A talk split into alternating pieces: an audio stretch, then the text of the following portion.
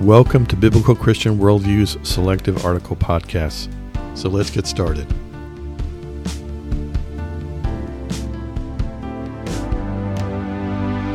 Today's devotion is entitled, What Has God Made Me Into? Our verse today comes from Acts 2 2 and 3. And suddenly there came a sound from heaven as of a rushing mighty wind, and it filled the whole house where they were sitting. Then there appeared to them divided tongues as of fire, and one sat upon each of them. Background and application. As followers of Jesus, we all should share certain characteristics. We should have a love for each other that flows from God's sacrificial love for us. We should desire to come together in fellowship and worship with each other. We should have a distaste for the sin in our lives and a desire to follow the words and commands of Jesus. And like C.S. Lewis says, being a Christian may not make us the nicest person in the world, but it sure should make us a lot nicer than we were without him.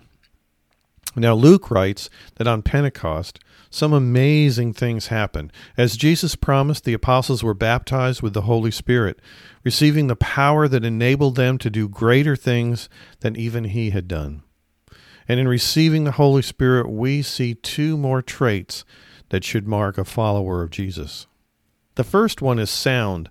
A mighty wind blew through the whole house, so much so that the crowds outside heard it and came to see what was happening. Likewise, we believers should sound different from the rest of the world. And not just in the church language that we are all familiar with. No, we should talk about different things, avoid talking about others, and respond differently to the trials and successes that come our way. There should be a sound from heaven in our speech that brings people together, that points them to our Savior. The other characteristic is our appearance. The apostles saw the tongues of fire sitting on each other, a visible manifestation of what was occurring inside of them. So also we should reflect outwardly what has happened to us on the inside.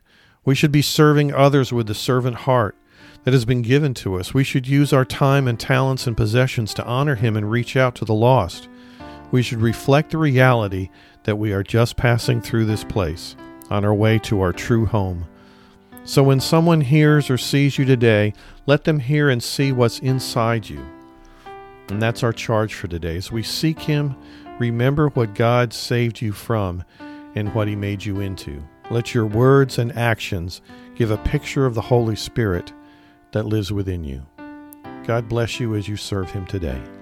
Today's podcast article was brought to you by bcworldview.org providing honest reporting and analysis on the intersection of contemporary issues and theology based on a biblical Christian worldview.